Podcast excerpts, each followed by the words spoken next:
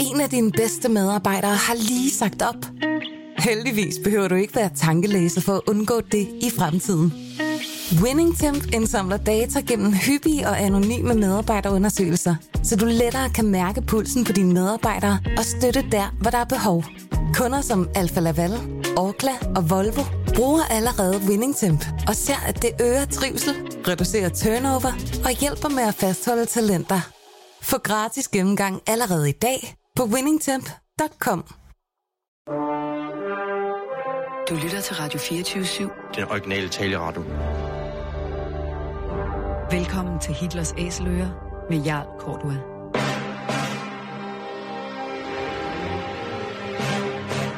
Velkommen til programmet Hitlers Æseløer, et program om bøger om den anden verdenskrig. Mit navn er Jarl Kortua. Den anden verdenskrig blev indledt den 1. september 1939 af det nazistiske Tysklands overfald på Polen.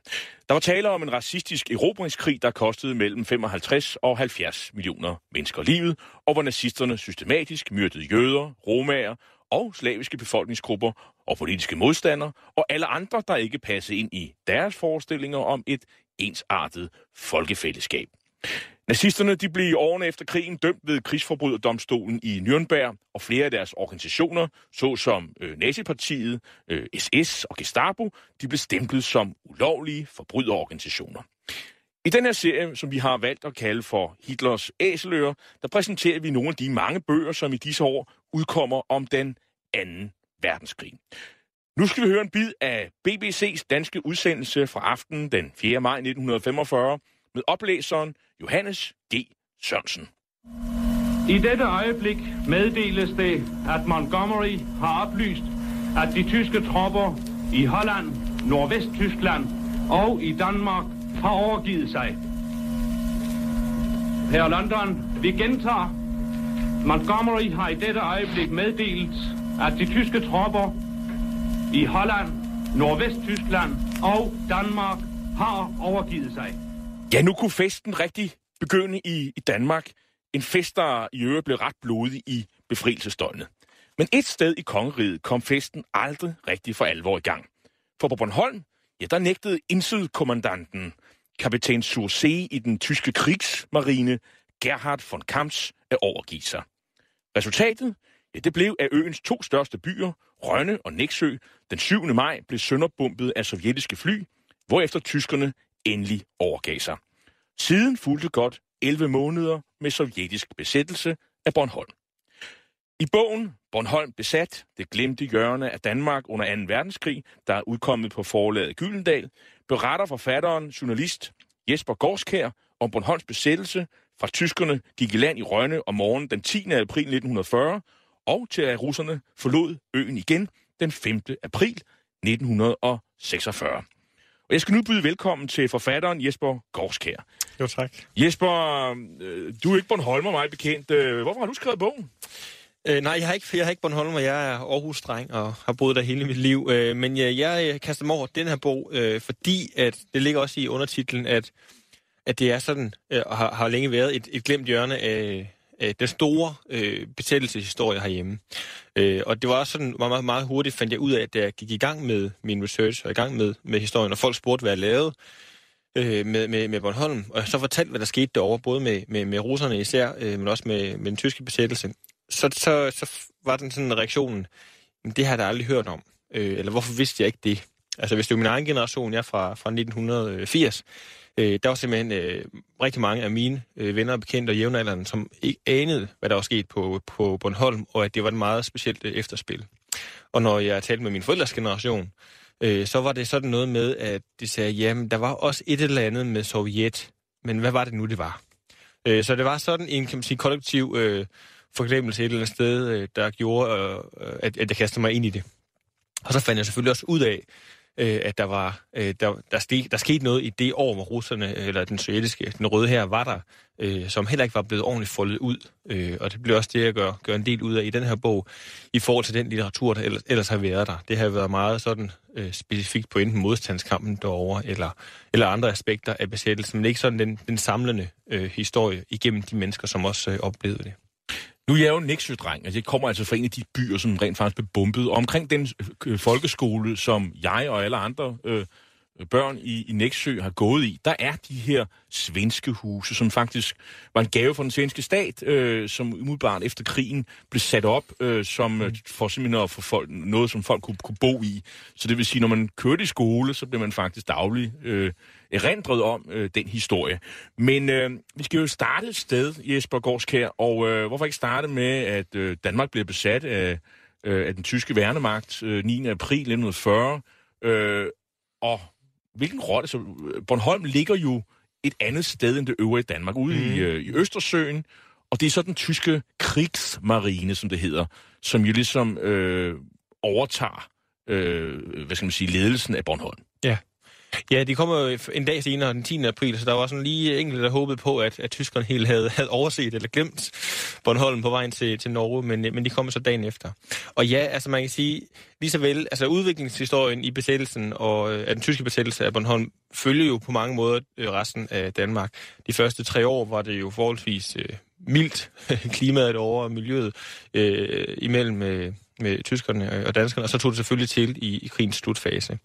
Øh, men det er rigtigt, at, at det, som gjorde øh, Bornholm interessant fra tyskernes side, det var, øh, altså de brugte den på to måder, kan man sige. De brugte Bornholm øh, på to måder. Den ene var som sådan en, øh, hvad kan man sige, en, øh, en ubådsstation, altså fordi, at der er de her meget... Øh, øh, der, der er store dybder i havet ud for Bornholm, så man kunne, øh, eller tyskerne kunne, kunne teste deres ubåde, og hvor meget de larmede, og hvor stille de var, øh, ret effektivt der. Så, så den måde blev brugt i den, og den anden var ligesom sådan en form for rekreationshelle, øh, eller det vil sige, hvor, hvor, hvor nogle krigstrætte soldater eller andet blev sendt op, øh, og ligesom kunne puste ud. Øh, på den måde var det sådan, også nogle, øh, nogle øh, ældre reserveofficerer, som var der. Der var, der var ikke særlig mange tyske soldater som sådan. Øh, og det gjorde også, at dem, som var der, jo ikke var, øh, kan man sige, tændt af samme flamme, som der måske var andre steder i, i øh, den tyske øh, her.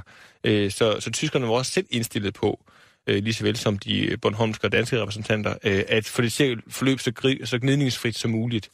Så det gjorde i hvert fald, at de første sådan tre, tre, tre år, at, at det var forholdsvis øh, mildt, kan man sige, miljøet eller klimaet mellem Hvordan forløber samarbejdspolitikken? Du er ligesom lidt inde på det her. Det, det forløber meget godt. Altså, den danske stat er jo mere eller mindre repræsenteret ved, ved, øh, ved amtmanden, mm, øh, ja. Paul Christian von Stemann, som har en, en, en baggrund som, øh, som øh, øh, dansk embedsmænd i, øh, i Sønderjylland og, og taler tysk. Øh, han er, man kan også høre på, på efternavnet, han må være holstensk embedsmandsslægt.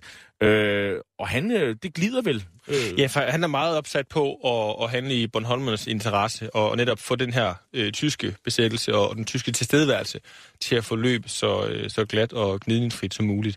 Og derfor, der var også, når, når der endelig opstod nogle bataljer, altså det var i de første tre år, var det jo, var det jo meget, altså det var drengestreger, og det var øh, små slagsmål, eller hvad det altså er, der sker på bodega. Altså på den måde var, var livet sådan ikke så øh, forandret.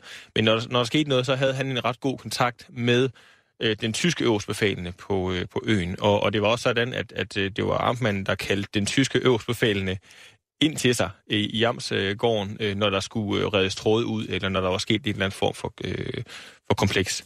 Og det ændrede sig så, da øh, von Kamps, den, den sidste øverstbefalende, øh, kom, der, der, der blev klimaet øh, anderledes. Og det vender vi tilbage det vender vi til, og, det, og det, det sker i, i marts 1945. Men vi skal jo, vi skal jo lige omkring de, de første par år her, øh, fordi... Øh, der opstår jo stille og roligt noget, øh, noget lokal modstand. Øh, vi skal ikke overdrive det. det der dør jo en, en 10 stykker, øh, 10-11 stykker af Bornholmske øh, modstandsfolk, men, men det der er sådan kendetegn ved dem, de, de dør ikke på Bornholm. Øh, det, er, det er på grund af indsatser andre steder i landet.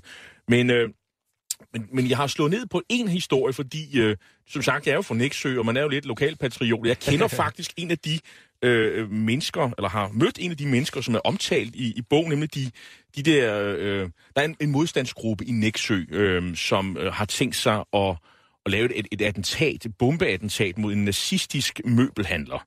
Og øh, en af dem, der er med i den gruppe, han hedder Liv Anker. Han lavede senere hen et... et øh, øh, han blev automobilforhandler og havde autoværksted og en sjeltank, hvor jeg jo arbejdede som, som helt ung, øh, og har mødt ham. Øh, han lever ikke mere i dag, men, men jeg kan huske Leo Anker.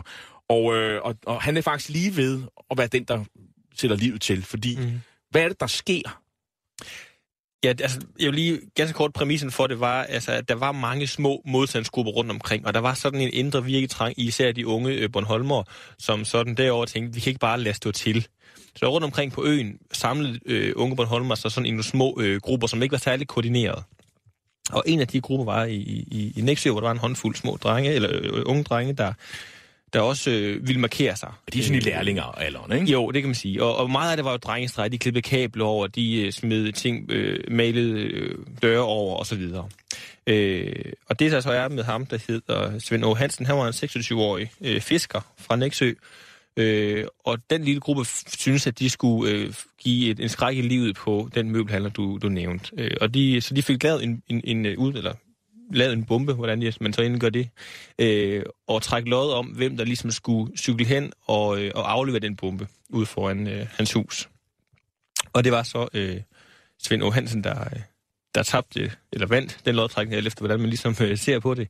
Øh, og han øh, cyklede jo så øh, derhen, øh, og så ved man ikke helt, hvad der er sket. Men bomben går i hvert fald af i, i hænderne på ham, øh, og han mister livet ret øh, blodigt øh, af den øh, grund. Og når man læser bogen, så kan man se, at det jo faktisk var Leo Anker, der skulle have gjort det, men han påtog sig ansvaret, så det var ja. på, den, på den led, øh, hvad skal man sige, der var bud efter Leo Anker, øh, min øh, tidligere arbejdsgiver, øh, men han overlevede og øh, krigen.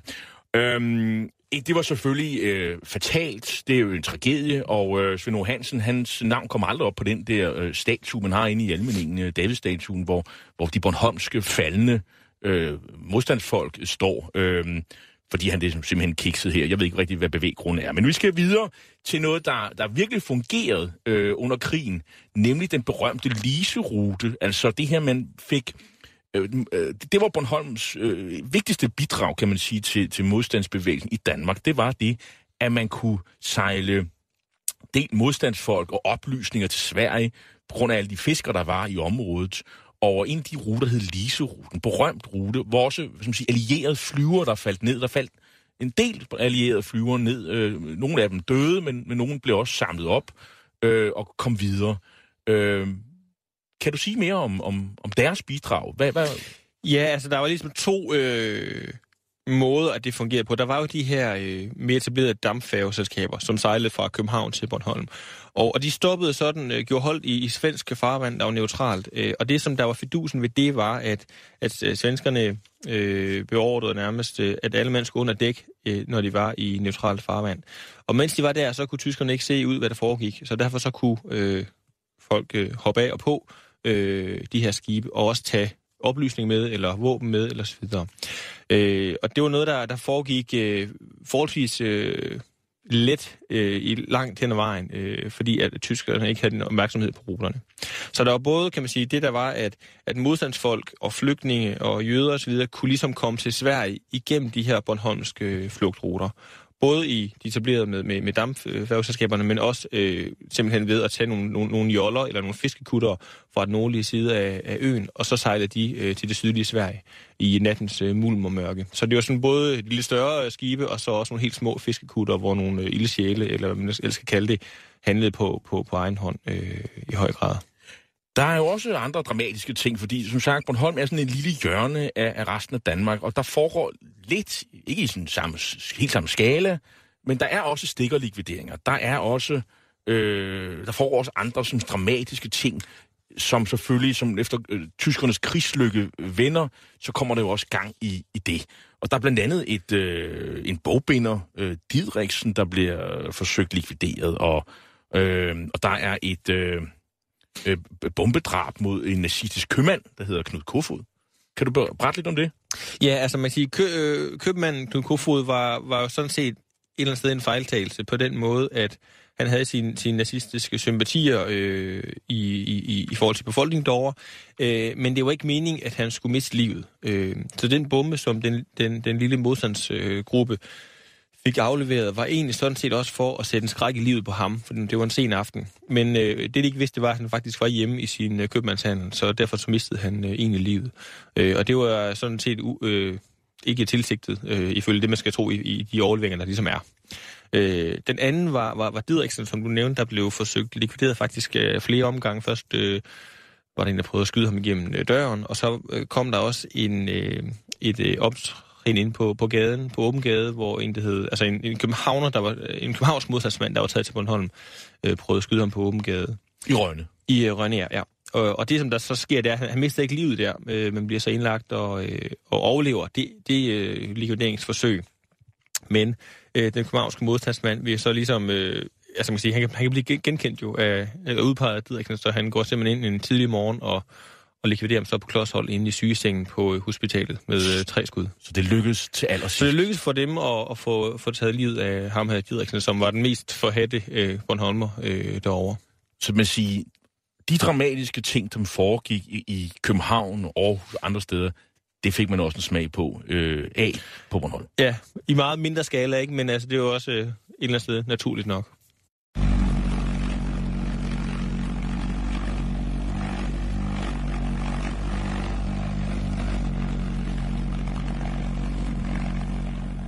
Det vi hører her, det er det militære luftbombsmuseum i øh, Virginia, USA, der demonstrerer V1-bombens øh, fremdriftssystem. Og man kan jo lægge mærke til den her snurrende lyd. Og det vi skal til nu, det er, det er historien om V1-bomben. For her spiller faktisk Bornholm en, en ret øh, afgørende rolle i og for sig, øh, fordi det var Bornholmer, øh, der den 22. august 1943 øh, observerede, at øh, et fragment, eller dele af V1-bomben sådan set var styrtet ned på en mark øh, øh, på Østbornholm. Ibsker, Bodelsker, Bodilsker. Bodelsker, det er ikke så langt fra Næksø, hvor jeg Nej, kommer det ligger fra. lige udenfor. Og, øh, og det, der sker, det er, at øh, det, vi taler om, det er, at, at det her hemmelige våben, der var flere hemmelige våben, det var et af dem, affyret over fra raketstationen på Peenemünde over i, øh, på, på, på den anden side af, af, af, af Østersøen, på den tyske side af Østersøen, Øhm, faldt ned her, og der var så nogen, der øh, fik fotograferet øh, og, og, og tegnet, hvad det var, de så, og, øh, og fik informeret London om Hitlers såkaldte hemmelige våben. Formentlig øh, har det været med til at redde al, for, adskillige allierede liv, både civile i London øh, og omegn, og formentlig også allierede soldater i forbindelse med, med den landgang, der skulle fandt sted øh, et lille års tid senere i, i Normandiet i juni 1944. Mm. Og de to mænd, vi skal tale om, som så har øh, æren, hovedæren for det, de er øh, Hassager Christiansen og øh, Johannes Hansen. Øhm, Jesper Gårdskær, tag os tilbage til den 22. august 1943. Hvad er det, der sker? Ja, altså, der sker det, at, at øh, Johannes Hansen, betjenten i Rønne, han får et opkald øh, fra, fra overbetjenten i Næksø, at øh, der er et eller andet, der er faldet ned. Men man ved ikke rigtig, hvad det er. Men det er der, der er faldet ned på en mark. Øhm, og, og så var det kutume, at man kørte ud og, og undersøgte det. Men det, som Johannes Hansen så øh, ikke gør, eller den burde gøre, var at, at ringe til, til øh, sin tyske kollega, eller kan man sige det, De tyske myndigheder. de tyske myndigheder, ikke? Øh, og rapporterer det. Men det vender han sig med. Han tager over til øh, Hassager øh, Christiansen og samler ham op. Og han er kaptajn, han er ikke, ja, lige præcis. Øh, og så er det faktisk først der, at de giver øh, de tyske myndigheder øh, besked. Så de får et forspring øh, til at tage afsted øh, og se, hvad er det, der falder ned. Og de kommer så ud til den her romark i, øh, ja, i, ud for, ved, ved Bodilsker, og kan ikke finde ud af, hvad, hvad det er. Altså, der ligger stumper af det ene og det andet. Øh, men han finder i hvert fald, altså Johan Hansen her øh, observerer øh, så hurtigt han nu kan, at øh, at det er i hvert fald der er, det er et ubemandet øh, fly på en eller anden vis, et førerløst fly, så meget får han regnet sammen. Og så tager han billeder, og de laver tegninger, øh, og det når de. De har sådan cirka et kvarters tid, inden at øh, de tyske myndigheder øh, dukker op. Og så spørger de jo, om der er nogen, der har taget billeder og så videre. Det, det benægter de øh, selvfølgelig der. Øh, der, er- der i, den, øh, I den tid er der også 100-200 mennesker, der ligesom er sammen for at se, hvad er det, der, der, der er kommet. Øh, og så rydder øh, de tyske myndigheder ligesom øh, øh, op efter, efter sig på, øh, på marken. Men det her billedsæt og de her tegninger øh, og, og, og, den- her billedstrimmel på seks billeder, får de lavet i, jeg tror det er 10 øh, kopier, øh, og prøve at dele ud øh, for at få dem til øh, England. Og det lykkedes i hvert fald med et sæt øh, at få det øh, skibet til England ret hurtigt øh, via de her øh, flugtruter blandt andet. Øh, og det indgår så i en del af de øh, overvejelser og forberedelser og så videre, som, som de engelske, øh, den engelske her, kan man sige, øh, gør, gør sig i forhold til det her hemmelige våben, som ingen rigtig vidste, hvad var, men som øh, Hitler talte meget om. Vi skal måske lige høre, hvad, hvad, hvad er øh, V1-bomben for noget? V1-bomben er ligesom stamfaderen til det, der senere blev til krydsermissilet. Øh, som, så det er jo et... et ja, Man kan, sige, man kan jo godt kalde, sammenligne det med sådan et lufttorpedo i ja, virkeligheden. lige præcis, ja. Altså, altså et, øh, et, et, et lille fly, og så, og så er der en bombe monteret på. Altså, det er ikke en raket, fordi det er jo så øh, søsteren, øh, så, Mhm, øh, som er V2-raketten, øh, Ja. som mange måske kan, også har, har lagt mærke til. Så V2, øh, eller V1-bomben er, en- er en, en, en, en, bombe, øh, som man sådan øh, affyrer, for eksempel, øh, som det skete jo øh, over fra, fra Frankrig, mm. og så drætter den ned øh, over London. Den mod London, ja. Og det var der, at nogle af de øh, efterretninger, blandt andet fra Bornholm, men også fra Polen og Frankrig, men andre steder i det store billede, var med til at give England et indtryk af, hvad er det for et våben. Og det betød, at de øh, Øh, kunne beskytte London meget øh, betydeligt i forhold til, hvis de ikke havde fået de efterretninger. Fordi de havde sådan en ret god øh, indtryk af, hvad det var, der, der ventede dem. Så de, de kunne de satte sådan nogle, kan man sige, nogle, hvad, nogle, nogle luftværnsballoner op og andre foranstaltninger, som gjorde, at den regn af bomber, der kom mod London senere i, i krigen, øh, ikke fik det øh, aftryk, som øh, det, det kunne have fået. Så det, den del af operationen, set med Danske Modstandsbevægelses Mhm. øjne, jo lykkedes jo. Øh, men Hasse Christiansen, han var jo også den danske chef for, Bornholm, for Bornholms Sømilitære Distrikt. Øh, Hansen var overbetjent. Det der, hvis man lægger mærke til datoen 22. august 1943, så er vi meget tæt på, at, øh, at den 29. august, mm. hvor 43, hvor samarbejdspolitikken øh, bryder sammen, og hvor der også er overfald på de danske kaserner. Altså, øh, militæret blev incineret og afvæbnet.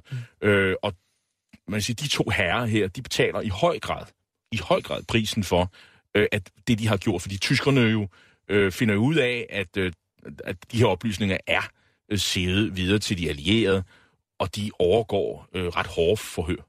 Ja, fordi nogle af de her mange kopier, øh, øh, filmstrimler, de bliver ligesom øh, opdaget øh, hist og pist, og der peger pilen øh, jo tilbage til de her to øh, danskere. Så på skift kommer de øh, til København øh, og kommer i forskellige øh, forhør. Øh, og for eksempel Hasse Christiansen var jo gennem forholdsvis hård øh, medfart, altså behandling med tortur og så videre. Det blev skåret i ham med, Øh, med barberbladet blandt andet. Ja. Øhm, Og han, kan, han, er- han blev faktisk, der, der, han har jo senere hen i, det kan man læse i dit interview, øh, at, med, i din bog, du har ikke selv interviewet ham, fordi han døde desværre ret tidligt. Øh, han overkom formentlig aldrig de- den tortur, tortur her, og, og fik et, et relativt kort liv. Øh, det er faktisk en meget trist historie. Øh, men men, øh, men, øh, men han, der, der, der er minutter, øh, der, der er tidspunkter, han simpelthen ikke husker, fordi at torturen er benhård. mm, ja. Og han ender øh, lykkeligvis med at komme til Sverige til sidst, øh, og jo også hans familie. Mm, øhm, mm. og det samme overgår jo så overbetjent. Ja, altså... I et, et, et lidt andet omfang, måske. Ja, på den anden øh, måde blev han jo behandlet også og blev kørt rundt, rundt omkring i byen, og han troede, han skulle til Ryvangen, men man blev endte også med at blive, øh, blive, blive fri øh, igen og, og tage hjem. Øh, men, men ja, det var sådan et det efterspil for dem, som, som ligesom øh, mærkede, mærkede sig i deres øh, liv jo, at, at de blev øh, taget til København og udsat for, for forhør på forskellige lederkanter. Og fra Hasse Christiansens side, kan man sige, det var faktisk modstandsbevægelsen, der sørgede for, at han kom øh, til, til Sverige. Øhm, men øh, som krigen øh, glider frem og går i tyskerne imod, kan man sige, så kommer der jo i stigende tal tyske flygtninge fra østområderne, fra Baltikum, øh, fra Østpreussen til Bornholm. Øh, også øh, soldater, som ligesom driver væk derfra. Øh, mange Bornholmer kan fortælle om, at tyske soldater er tvunget i kantonement. Øh, min, min egen øh, oldefar havde lettiske og tyske soldater på sin gård på, i Vestermarie, øh, og det er der mange andre Bornholmer, som kan, som kan fortælle lignende historier om. Deutsche Wehrmacht, meine Kameraden. Der Führer ist gefallen. Getreu seiner großen Idee, die Völker Europas vor dem Bolschewismus zu bewahren, hat er sein Leben eingesetzt und den Heldentod gefunden. Mit ihm ist einer der größten Helden deutscher Geschichte dahingegangen. In stolzer Ehrfurcht und Trauer senken wir vor ihm die Fahnen. Der Führer hat mich zu seinem Nachfolger als Staatsoberhaupt und als oberster Befehlshaber der Wehrmacht bestimmt. Ich übernehme den Oberbefehl über alle Teile der deutschen Wehrmacht mit dem Willen, den Kampf gegen die Bolschewisten so lange fortzusetzen, bis die kämpfende Truppe und bis die Hunderttausende von Familien des deutschen Ostraumes vor der Versklavung oder Vernichtung gerettet sind. Gegen Engländer und Amerikaner muss sich den Kampf so weit Det vi hører her, det er Admiral Dönis, der taler øh, den 1. maj 1945. Han fortæller, at Adolf Hitler er faldet, og man sænker nu fanen øh, for ham.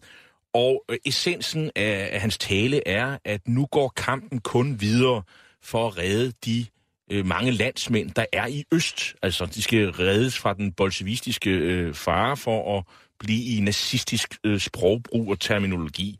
Øhm, på Bornholm, øh, der er der sket et, øh, et, et lederskifte, om man så må sige, øh, fordi øh, man har fået en ny øh, inselkommandant, altså økommandant, nemlig øh, kapitæn Sursé, hvad, hvad man kan oversætte med en dansk øh, militær maritim grad, øh, en, en kommandør, en, en oberst ville han have været i hæren. Han hedder Gerhard von Kamps. Øhm, og øh, han er ikke her hvem som helst. Han er han, er, han bærer ridderkorset med, med eløv, og det er en orden, man, der kun uddeles øh, til cirka små 800 i hele krigen, i en øh, her på 15 millioner mand. Øh, så, så det er en dygtig herre, øh, som har, har bevist sit værd, og han beskrives jo af nogen som øh, en fanatisk nazist, selvom han vist ikke er medlem af nazistpartiet. Øhm, og øh, nu er han sat i spidsen øh, for det her, og han, øh, det, det man Bornholmerne jo mærker fra starten af, det er jo en, sådan en, en, en han sætter sig respekt, øh, der er en jernhård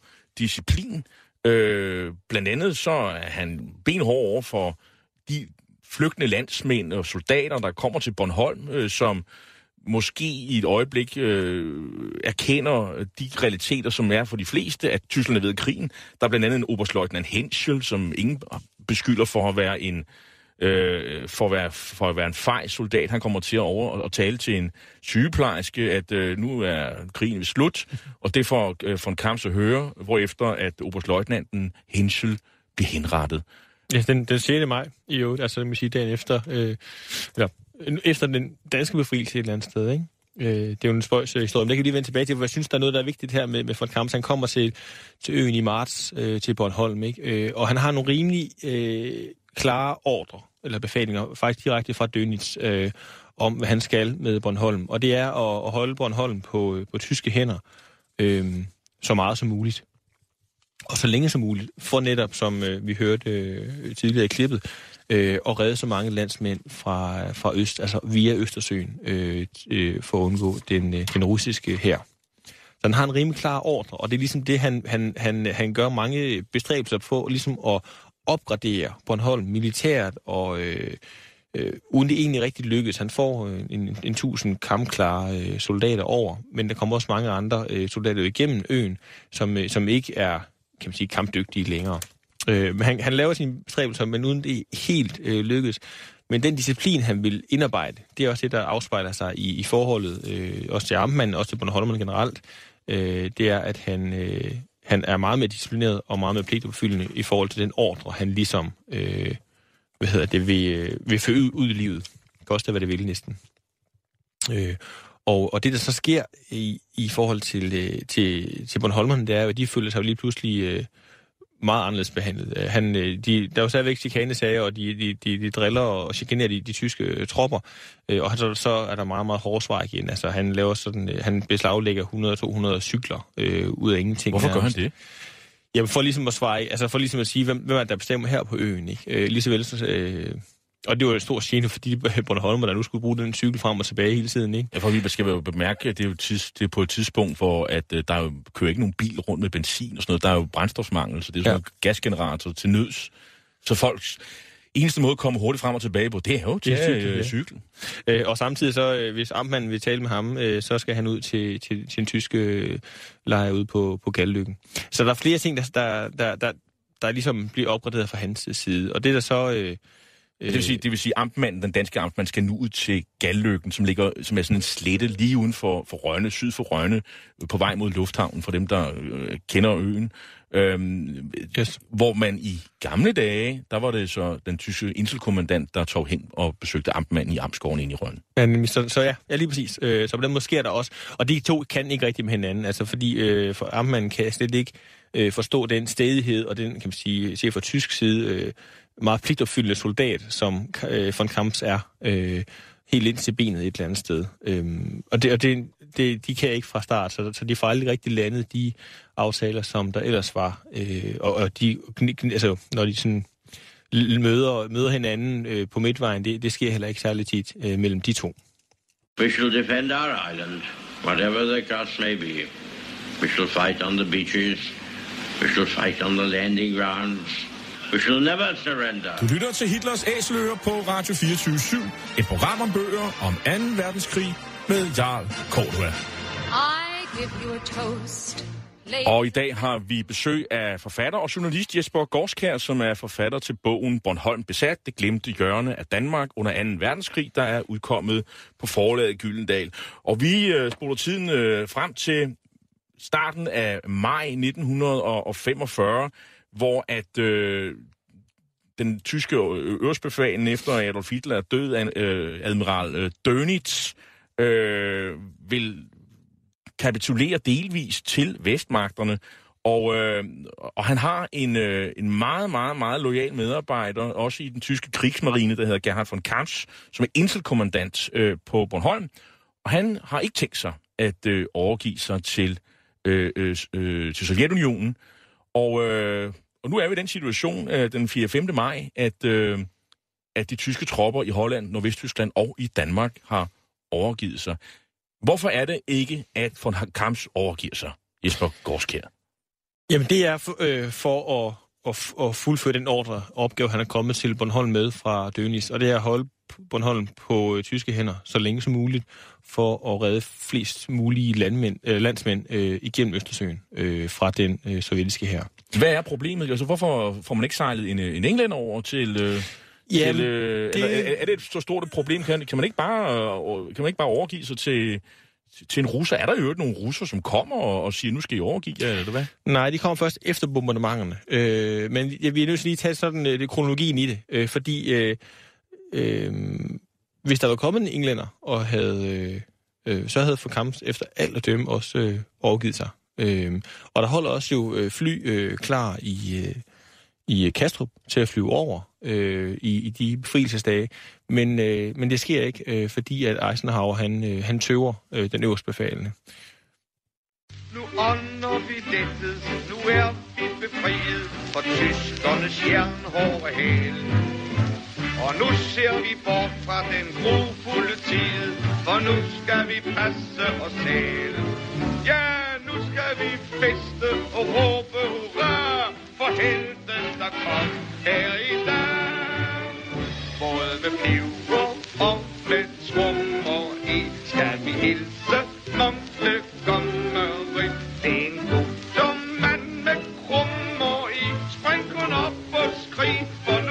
kører han forbi. Alle hippomænd. nu krummer i. For nu kommer Montgomery. Hvem kan stanse al slags brummeri. Det kan nemlig Kongeri Og vi hører jo selvfølgelig her den folkekære øh, øh re- revysanger og skuespiller Osvald Helmut øh, i en meget tidstypisk revysang, eller en sang, Montgomery, en heltekvad, kan man, kan man kalde det, beskriver ud vel egentlig meget godt stemningen i København her den 4. 5. maj. Øh, øh, man er meget fokuseret på sin egen skæbne, og så i hvert fald set med Bornholmske briller i, i, i tiden øh, omkring den her situation, og i mange år efter, øh, at man bliver glemt. Og jeg har stillet spørgsmålet lige før igen. Hvorfor kom der ikke en englænder til Bornholm, som von Kamps jo også havde efterspurgt hos amtmanden Paul Christian von Stemann? Og vi ved jo også, at Bornholmske modstandsbevægelse jo øh, samtidig med forsøgte at komme i forbindelse med det, det danske udenrigsministerium og, og, og, og udenrigsminister Christmas Møller. Øhm, vi så jo, der var også sådan bizarre scener på, på, på Store Torv i Rønne, hvor man først så øh, en, en, en trop af tyske soldater marchere op af den mm. ene ende af, af, af pladsen, efter en trop af Bornholmske frihedskæmper med frihedsarmbånd marcherede op på den anden side af pladsen, lige ved siden af hinanden. Mm. Og kun kløgt og, og at man holdt hovedet koldt gjorde, at man ikke fik en farlig situation, hvor de to, hvad skal man sige, detachementer begyndte at fyre på hinanden. Mm. Hvorfor, Jesper Gårdskjær, kom der ikke nogen... Øh, Hvorfor kommer der britter. ikke nogen... Du, du, du taler om, det er Eisenhowers Ja, beslutning. Altså, der, der sker jo det, altså, at, at Eisenhower øh, og de allierede er meget på vagt over, over for, øh, og nervøse for øh, at træde øh, Sovjet over, over fødderne, ganske enkelt. Øh, og, og, der, øh, og, og altså, britterne ville gerne flyve øh, derover, der holdt fly klar. De spørger også øh, Eisenhower, men han tøver. Og det, som Eisenhower så gør, øh, det er, at han den 8. maj øh, spørger Moskva, om det er okay, at man flyver til Bornholm. Hvorfor skal han spørge om det? Ja, det er et øh, godt spørgsmål, Er- men det er, jeg tror, det er, altså, det, det, det, det ved jeg ikke, men altså, det er jo... Er, er, er det fordi, man på Jalta-konferencen har jo ligesom delt Europa mellem sig og siger, og der ligger Bornholm simpelthen på den, i den sovjetiske interessesfære, når man sådan sænker... Ja, altså ganske givet. Det har helt sikkert spillet ind, den geografiske øh, beliggenhed, og så også det, der foregik jo, altså, i, på øen jo, altså, og, og, og hvad der kom fra, fra øst. Altså, men, men øh, sagen er, at han, han spørger Moskva, og Moskva svarer ikke. Øh, og så man, når man først ligesom har spurgt, så må man ligesom vente, øh, afvente en respons. Og, det, øh, og, og han får først en respons øh, dagen efter, den 9. maj, øh, da russerne, øh, eller den røde her, er gået i land i, på Bornholm. Øh, så, så det er ligesom, Øh, Øh, der var mange, altså Christian Møller, de var også underrettet om, hvad der foregik på Bornholm. De, de spurgte også britterne om, hvorfor, hvorfor tager I ikke afsted, og den gik hele tiden videre op til, øh, til Eisenhower. Så det vil sige, forestillingen om, at John Christmas Møller gik i seng og ikke ville tage telefonen og tog en ordentlig blunder, fordi han havde travlt med at feste og være udenrigsminister, er simpelthen en myte. Man ved udmærket godt i, i København, i befri, den befrielsesregering, der er jo nedsat mellem øh, de, de tidligere samarbejdspolitikere og modstandsbevægelsen, der ved man udmærket, hvad der er, der foregår. Ja, fordi de telefonopkald, der kommer fra Bornholm til København, øh, de, og de indberetninger går videre, øh, ifølge de, de dokumenter, der er overleveret til øh, Christmas Møller. Så man ved udmærket, hvad, hvad der sker, men man kan ikke gøre mere andet end at presse på.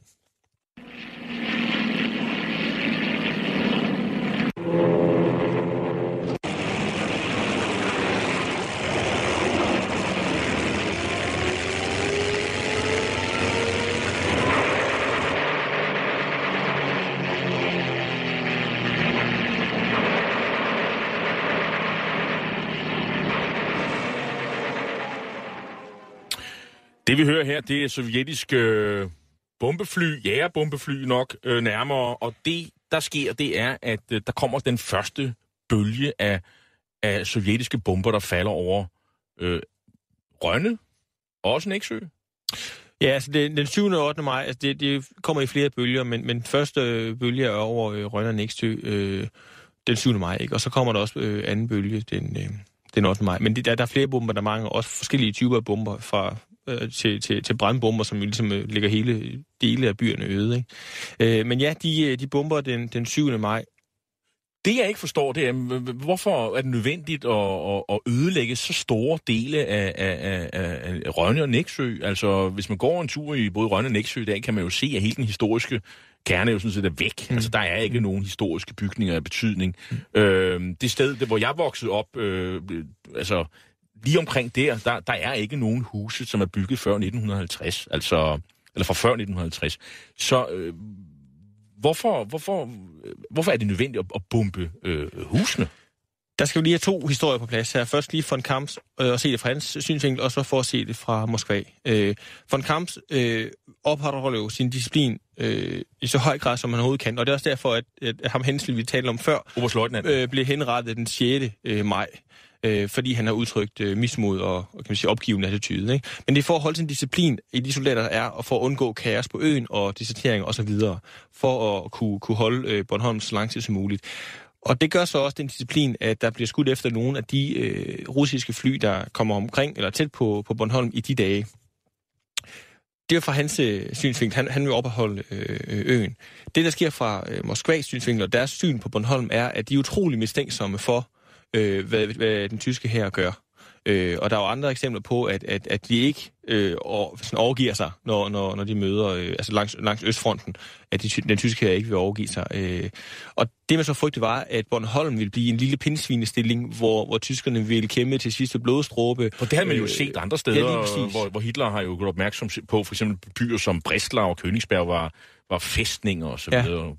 Øh, så altså, det er jo noget af det, det her, det bliver stadigvæk kvalificeret gæ- gætteri på, på mange måder, fordi det fortaber sig i de russiske arkiver.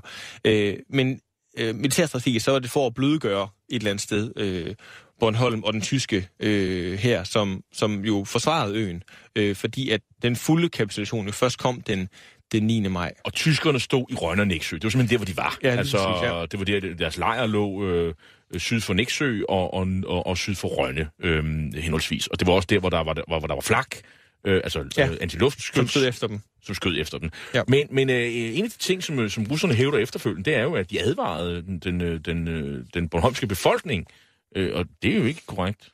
Nej, øh, de har hævdet flere gange, at de kastede flyveblade ned øh, før. Det var jo den 7. maj ved middagstid, at, at, det, at det Rønne for eksempel blev, blev bumpet.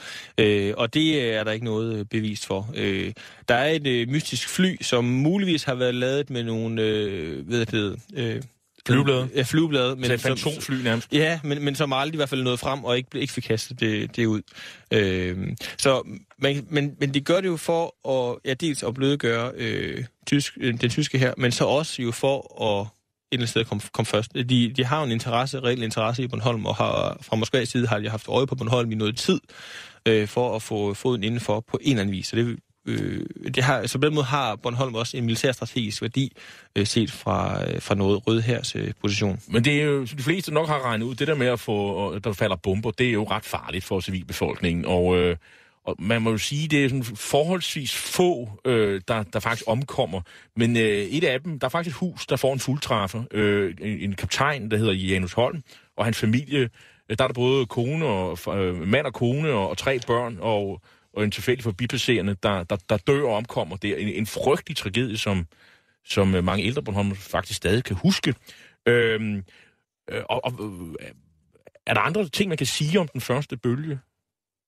Ja, men ikke andet end, at der sker det, at, at Nexø og Rønne jo ret hurtigt bliver evakueret. Øh, så så man, man flygter jo ud af, ud af sin hjem, ud af, ud af byerne, øh, og kan så fra voldene rundt, eller fra, eller fra områderne rundt omkring øh, byerne se de følgende angreb, der kommer. Senere på dagen, den 7. og den 8. også. Man overnatter ude i skovene, øh, på lofter rundt omkring, øh, og er simpelthen vidne til, at, at øh, ens øh, byer bliver øh, sønderbombet, øh, ganske enkelt. Og det er på et tidspunkt, hvor, hvor øen jo sådan, i forvejen huser adskillige tyske civile flygtninge, altså kvinder og børn, der er flygtet fra øh, Østpreussen og de baltiske områder. Ja, og og jeg var også lige tilfælde her, altså, at man, man havde jo sin radio og små transportable radio med med batterier. Og det, der skete, det er, at man hører jo, hvad der foregår i København. Man hører det her, den her glæde og befrielse, og det er det eneste, der strømmer igennem radioen, når man sidder derude i skoven og kigger ind over i sin egen by, der bliver øh, bombet. Så altså, der, der, der, der sker et eller andet, men, altså, der bliver ikke sagt noget som helst om Bornholm i de dage.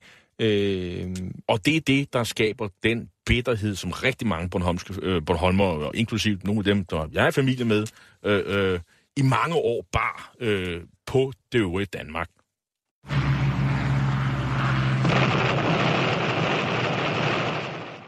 Og så kom anden bølge af, af, af de sovjetiske bomber, og øh, kan man sige lige noget kort om, om skadernes omfang? Ja, altså, øh, jeg mener, det er 9 ud af 10 huse i Rønne for eksempel, der på en eller anden vis er, er, er mærket eller ødelagt øh, af det her, og der var rigtig mange øh, hjem, der blev øh, jo øh, nedlagt, eller lå i ruiner ganske enkelt, og folk mistede hus og hjem.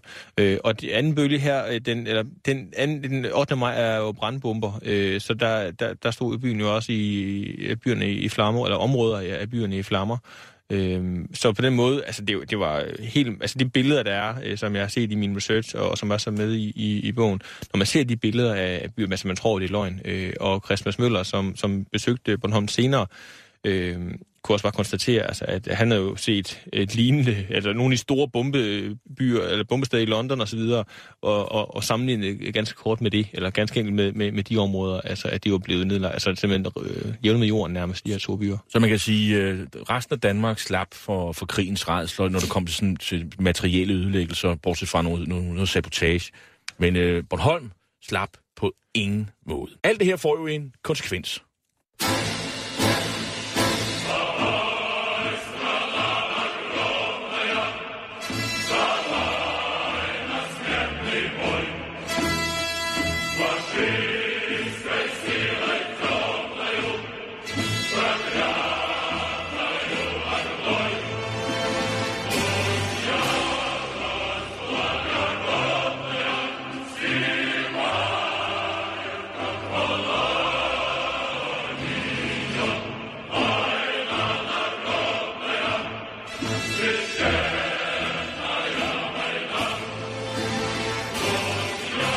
Det vi hører her, det er en øh, sang, der hedder Den Hellige Krig af den Røde Hærs øh, kor. Blot for at indvarsle, at onsdag den 9. maj 1945, ja, der kapitulerer øh, den tyske inselkommandant Gerhard von Kamps på Bornholm øh, endeligt, og der Ivan Komt. Og Ivan, det er selvfølgelig øh, tyskernes navn for den russiske, sovjetiske russiske soldat, som nu øh, øh, går i land. Hvad er situationen nu, Jesper Gårdskjær? Det, der sker det ved, også det, men det ved middagstid den 9. maj, det er jo, at de første øh, stødtropper eller fronttropper kommer ind øh, fra, øh, fra, fra havet øh, og går i land i, øh, i Rønne. Og et eller andet sted, så det er det jo fronttropperne, der kommer ind her. Det er de, de barske drenge, der, der skal ind og se, øh, venter der noget modstand, og hvis i så fald, hvis der gør det, hvad skal vi så, så er det jo reelle kampe, der, der kan møde dem.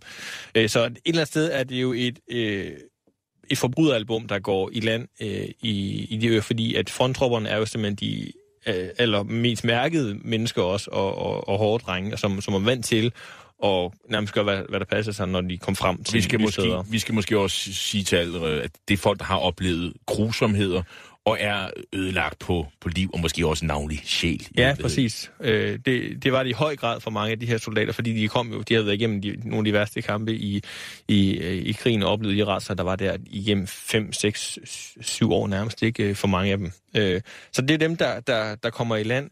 Øh, men der er altså ikke øh, skudveksling eller kampe. Øh, tyskerne øh, nedlægger våbnen øh, meget hurtigt, øh, og på den måde er det sådan forholdsvis øh, fredeligt, det der foregår. Og hvor, hvor, mange, hvor mange russere kommer så, om, øh, eller sovjet, sovjetiske soldater kommer så øh, til Bornholm? Øh, og hvad sker der jo med tyskerne? Den røde her var meget øh, forsigtig med at oplyse mange, de havde på øen.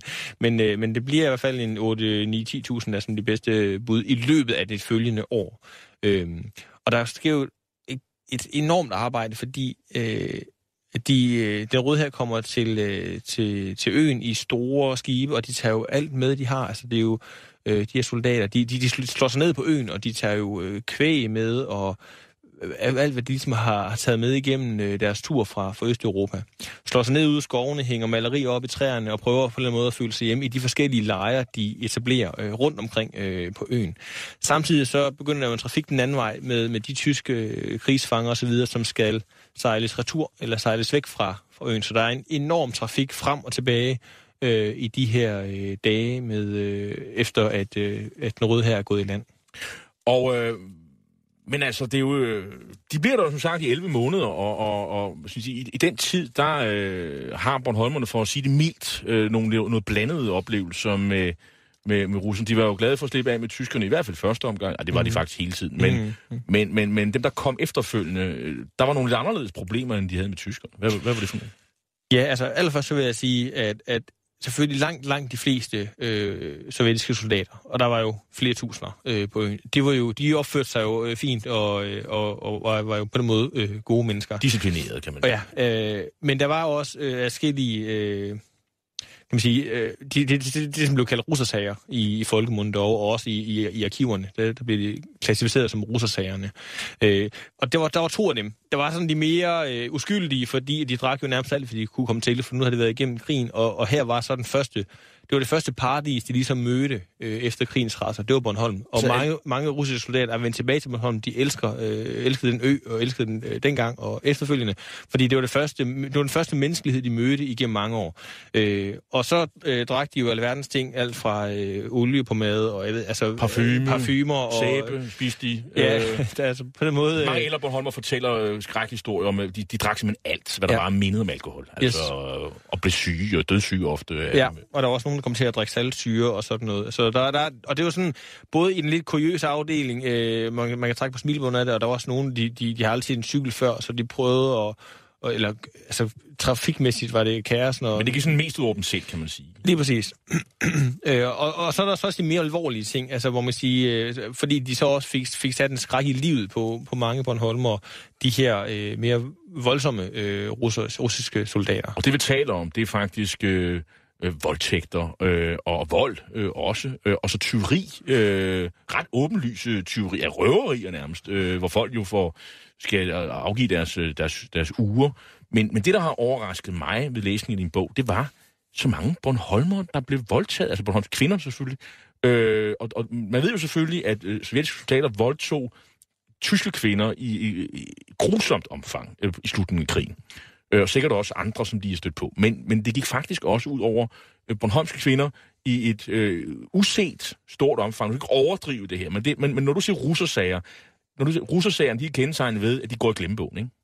Jo, det har de været. Altså, der, den overlevering, der har været, øh, har, har ligesom været øh, røverier, og folk fik stukket en, en, øh, en noget våben op i, øh, i hovedet, og så blev de røvet eller overfaldet, eller på anden vis. Og, og det, der så var med... med jeg, jeg fandt i, i både politirapporter og lægeerklæringer, som dokumenterede over, øh, voldtægter osv., det var, at der var omkring en en 15-20 øh, voldtægter, og nogle af dem var gruppevoldtægter, øh, altså hvor flere øh, sovjetiske soldater øh, overfaldt eller voldtog en, en Bornholmsk kvinde. Øhm, og, og, og den dimension er ikke, synes jeg, altså det var, den, det, det var ikke foldet ud i samme øh, grad i litteraturen, som jeg fandt i de arkiver, synes jeg. Øh, og derfor spiller det også en rolle i, i min bog, øh, at, den, at det var så voldsomt.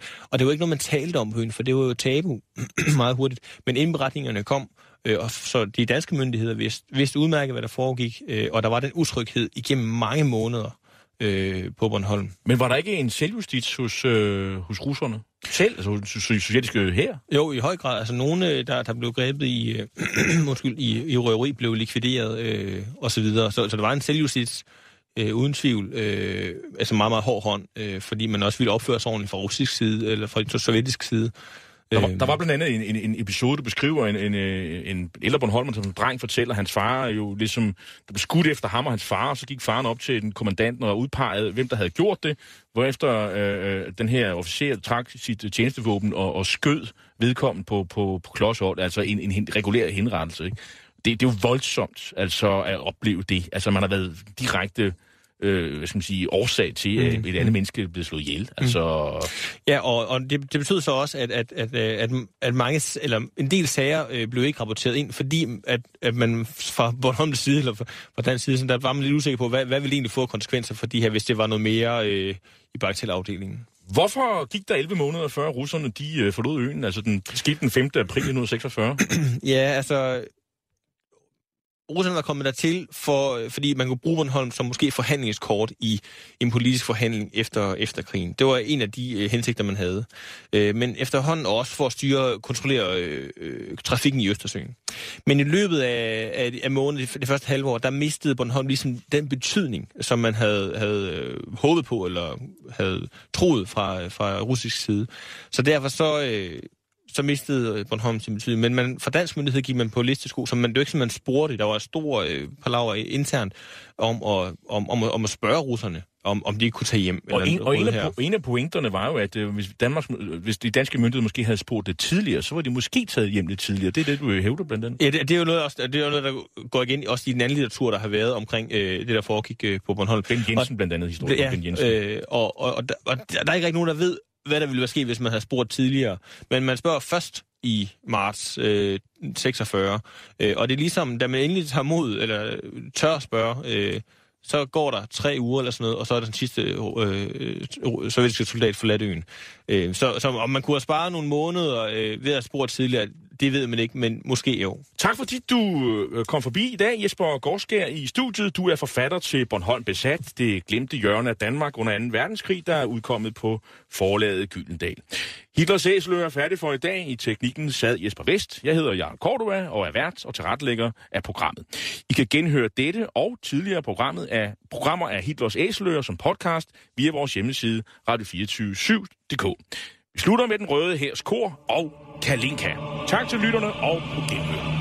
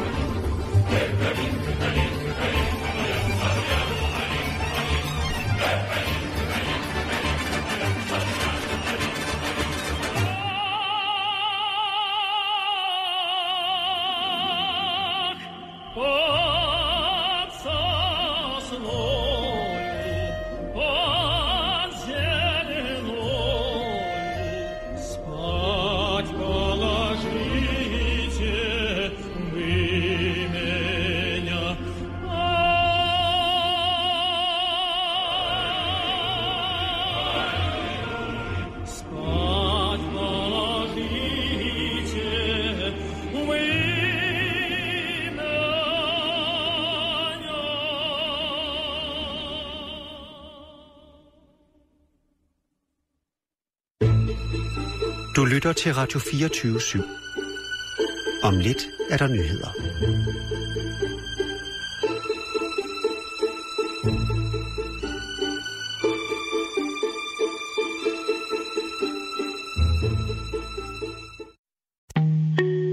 En af dine bedste medarbejdere har lige sagt op. Heldigvis behøver du ikke være tankelæser for at undgå det i fremtiden.